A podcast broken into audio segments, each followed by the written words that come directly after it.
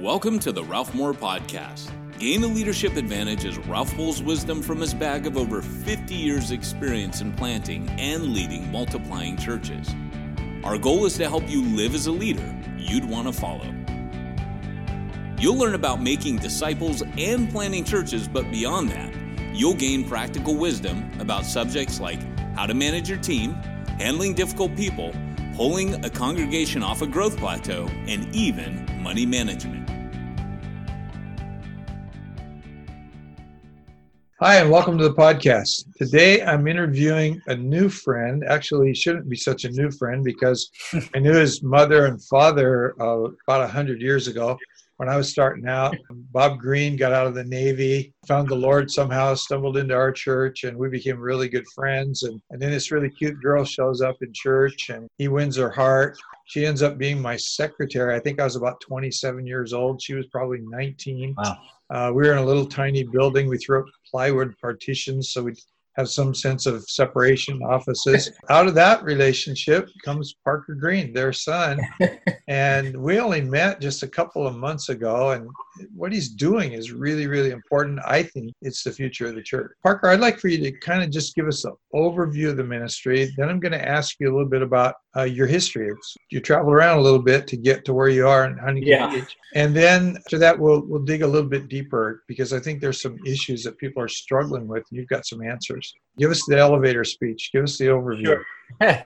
yeah, Salt Churches uh, is the ministry my wife and I founded together. It's about four years ago, and it's a network of micro churches that continue to multiply disciples, see people saved, and out of that, um, we see new church new churches birthed and new churches growing out of that, and new churches started. We train and equip people to start micro churches in their own homes, apartments, coffee shops, wherever they can meet. But our main focus is seeing people saved and discipled, and usually you end up with a church at the back end of that. One of the problems that people have that are trying to do what you do is uh, whether or not they should meet together corporately, gather everybody up. And your plans are a little different because a lot of people are kind of shooting for eventually we'll do this every Sunday, then we'll be micro church during the week. You're going in the opposite direction. Tell us about that. Yeah, I just um, looking at my generation and Gen Z. So I'm an elder millennial, I guess, at this point.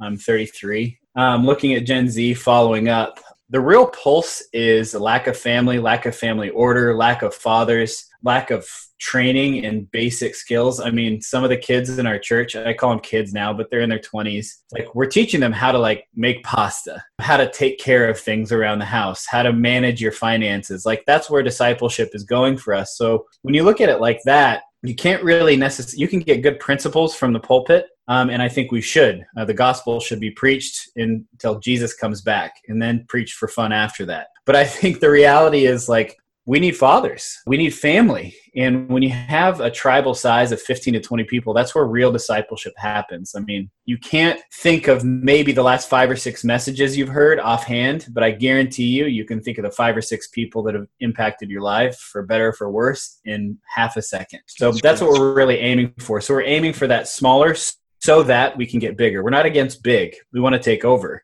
We want to do it in a way that's nimble flexible and uh, provides that that family model So, with the emphasis on the family model, then you guys are are currently meeting like once a month as a as a gathered group, large yeah. gathered group. But you're actually aiming for once a quarter, where others are trying to ramp it up to once a week. You're trying to de-escalate it. Tell us why. Um, I I don't want the pressure. I think part of it's selfish for me. I'm a natural um, laissez-faire type leader, so my natural tendency is to give things away, and I don't think that's most people's natural tendency. So my natural tendency is to say, no, you have personal responsibility for this church. You have ownership over this church. It's your church. If you switch the name at some point from Salt, that's fine. You won't have our covering, but like go for it. You know what I mean? If that's what you're called to do. So I'm aiming for that because I think it just works better when people take ownership of their own household. It's kicking people out of the house and giving them room to breathe, especially for high caliber leaders. At some point, high caliber leaders get stuck in a legacy church model and they need to they need their own house and that's a natural part of growing up spiritually and physically That's great. And, and one little thing that just comes to my mind is I do a lot internationally. And in some countries, you can't rent a building on an every week basis. There are pla- there are churches in Japan that do meet every week, but they have to rotate. One church I know rotates between five different buildings because nobody will rent to them consistently. If you're meeting every three months, it's it's a snap to find a building, and then right. you got the houses and the coffee shops and the bars or whatever yep. else you're doing.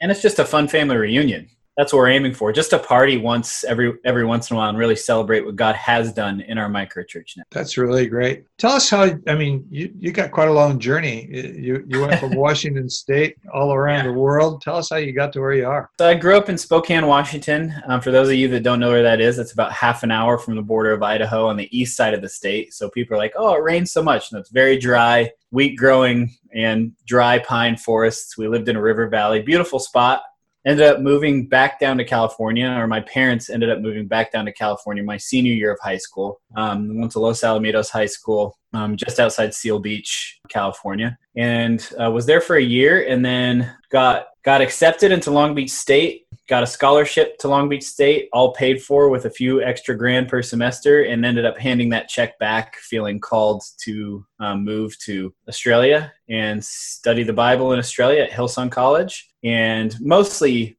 I mean, the experience was the important part there. I got my hands on youth ministry there for the first time, um, like clean and poop off walls level ministry. Uh-huh. So it was awesome, and it, you can't ask for a better experience for an 18 to 21 year old than living on the beach in Sydney, Australia. Oh yeah, nice.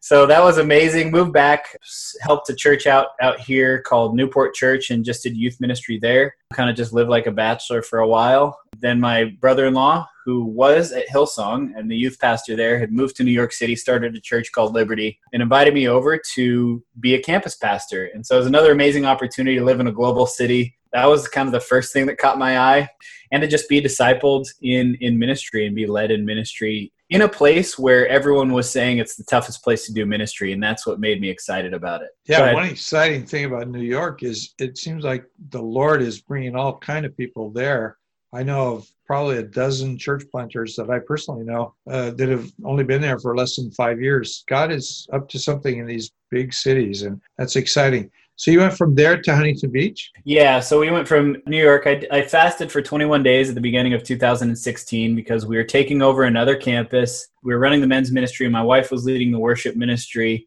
um, and running the campuses with me, and we we had a baby on the way. So I was just kind of hitting the panic button Mike, I think if I can starve myself for 21 days, then I can do anything. so, so, so I did that, and then God, about a week and a half in, about day 10 is usually when stuff starts to hit in that. The Lord would just not leave me alone about Southern California. I'd just gotten a significant raise. I'd just gotten health insurance. My wife's business was flourishing. We had more money at that point. Like I paid all my bills at the end of the month and I had money left over and that was the first time that ever happened to me in my entire life. so I was like I was like, what am I gonna do with this two or three grand at the end of this month? and then God's like, time to move. wow. So a few months later, we went through the process and we got sent off uh, really well by our church there. Obviously, sad to see each other go and really loved working together, but it was time to go. And I was just dissatisfied with preaching and being what I felt like was an event coordinator at the time and, and just getting kind of stalled out. So the Lord asked us to go out and start micro churches, which that's a journey in and of itself, which was a pursuit of discipleship for me. It was like, how do we best make disciples? You know, if the master comes to your restaurant and asks for steak, you give him steak. You don't give him the best spaghetti in town. So we're just aiming for steak.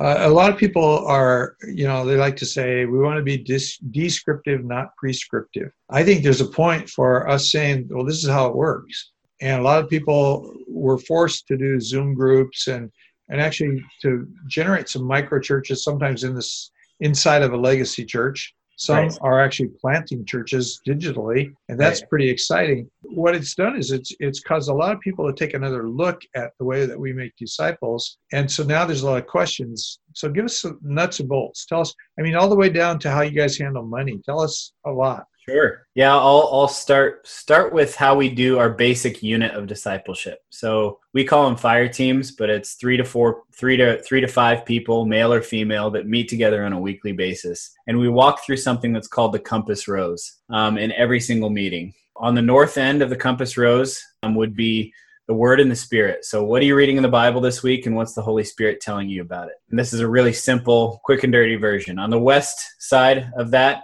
would be accountability. So the Lord is asking you to do something. So what what are you doing about it? Are you continuing to obey him? And then the southern end of that compass rose would be caring for one another, love. We draw like a little heart down there. How's everything going? You don't say, "Hey, what'd you read in the Bible this week?" If someone's like, "Mom just passed away," like that's what you do yeah. on the spot. on the east side is go. So we go out and practice a spiritual gift together. We practice evangelizing. We practice meditation or solitude and silence or some kind of spiritual discipline that we um, incorporate in our discipleship. And we do that every single time we get together. So it's a really simple tool that came from boiling discipleship down. We're like, what is it? like what are we trying to make here and i think that was the biggest thing because a lot of times people are like let's make disciples and, and well what is that what, what is a disciple there's a lot of different views on what that might be so for us uh, the goal of discipleship is intimacy with christ and obedience to him success in discipleship is someone getting nearer to jesus and therefore obeying what he asks them to do. And that's where the compass rose kind of came from. We could boil it down to that because what we watched in jesus life was obey me was the thing the first thing he was asking. So that's how we in a unit way make disciples like in a very basic way but discipleship is everything. It's a life. So we like i have an open fridge policy. My door is always open. We have two disciples during the lockdown that are living in a trailer in the front of my house. Like it's a full-time gig. It's raising spiritual children and i think that commitment can only spread to three or four people in real life. So that's why we keep the units at about that size. It was really inspired by the effectiveness of the Marine Corps and the fire teams in the Marine Corps and people that ate together, slept in the same bunks, lived together, would die for each other. Um, that was the aim the aim of that in general. So that's kind of the the nuts and bolts of what we do, and that'll be a perfect kind of ramp up plan out of this too. Start meeting in threes and fives first. So that's exciting. That's kind of really where I think the church is going to have to go is I mean, there's a whole half dozen reasons why we're going to have to change. Money is an issue for a lot of people. I, I got a friend in, uh, he started a micro church in Las Vegas, and then he his life took him to Reno. And for a while, he was running both using Zoom. But money was an issue, and we tried to help him out. He came from our church. Uh, we tried to help him get together a 501c3. He was hesitant to do that. He said everybody's so raw, I wouldn't trust anybody to be the treasurer of the 501c3 couldn't really figure out and so i bumped into a lot of people that are really looking to build an, a network of micro churches rather than a, a legacy church with my right. church as an afterthought. But they always get caught on money. So kind of give us a little bit of the mechanics of of how you handle that because it's a problem if you don't handle it right. Yeah. Yeah and i think money is is a sticking point for a lot of people and and coming into this next season it will be even more like how do we navigate this when you're pastoring people technically or you're covering for people you never see? Why are you getting paid by them? I think that's the question a lot of people ask i think there's biblical precedent for getting paid that way but we'll start at the top we started a regular 501c3 and it's been amazing that having that available is a is a financial benefit to any leader or a pastor that wants to start it start one and get people that you trust, even outside your organization, on your board. Um, it doesn't have to be people inside your church right off the bat. In fact, it probably shouldn't be people inside your church right off the bat because you don't know them. So we we had a board outside of people that we trusted that have been in ministry 20 plus years and hadn't had any major fallouts or been embezzling money or any fun things like that. So we, we which is more common than we think. So so bringing those people on board right off the bat to guide the process. And the 501c3 is actually pretty easy for us um, we used an organization called Start Church. They're so good at it. It's what they do. They send you stuff to fill out. You send it back. They take care of it. They lawyer the whole thing for you. And that protected us right off the bat. And that protected our family and my family because churches do get sued. So protecting your family right off the bat and then housing allowance as well. I mean, you're going to save a bunch of money being able to write off your house and everything you spend in your house t- for the most part um, with housing allowance. So there's no reason, I don't think, if you're in ministry or aiming towards full time ministry to not have a 501c3 or seek at least seek a 501c3's covering if you don't want to start one yourself. Um, I think that's that's foolish until they they may or may not remove those types of rights from us, but until then, use it, leverage it. That's right. That's right. Take it as far as it'll go. As far as our personal income, um, we do accept tithes and offerings from every single church, and it goes into one big account. That may change in the future. It goes into one big account, but we're showing them what we're doing. We're casting vision. We're planting, we're training four brand new planters this week across the country and locally, and we're training our current elders, that's what we call the leaders of our micro churches, to plant ch- churches themselves. So that money goes into either starting those new churches or administration for our website and things like that, or training materials, or sending a lot of money, which we have the opportunity to do, to other church planters, disciple makers, and widows and orphans. Money is really important. We have to have it and we have to use it. So it's best that we use it as a tool and leverage it to its its max. And how we personally make an income, um, and I know that's a question that will come up, is we raise money like missionaries, uh, like we're going to a foreign country because if you're a believer, you are a foreigner. you're not a you're not first American. You're first you're first a kingdom person. Um, you belong to Christ. So you're a stranger in a strange land. Um, and if you're looking at the trends in the United States right now, even more so, it's post Christians. And to pitch it that way is really important if, if you're a leader or pastor. It's like, I'm a missionary here. Look at how many people are not saved. Look at the need. Just in Orange County, it's 3.3 million people in Orange County. And we're looking at um, you know, over 1.5 that don't know the Lord. And Orange um, County is actually uh, a hot spot for Christianity. If right. come to where I live in San Diego County, just a few miles away, uh, about 4% of the people or 3% of the people go to church. About 6% of the people call themselves Christians of any kind. Right. One of my friends pointed out that we're no longer in a post Christian society. It's now rolled over to where you'd have to consider it a pre Christian society in a lot of places because yeah. of people who've grown up with no understanding at all of the gospel. And it's so refreshing to disciple those people, to be honest. Yeah. it's the best. it's easy. It's much yeah. easier. Because you're forming the whole context. Yeah. They don't know anything and they know that. Yeah. it's helpful.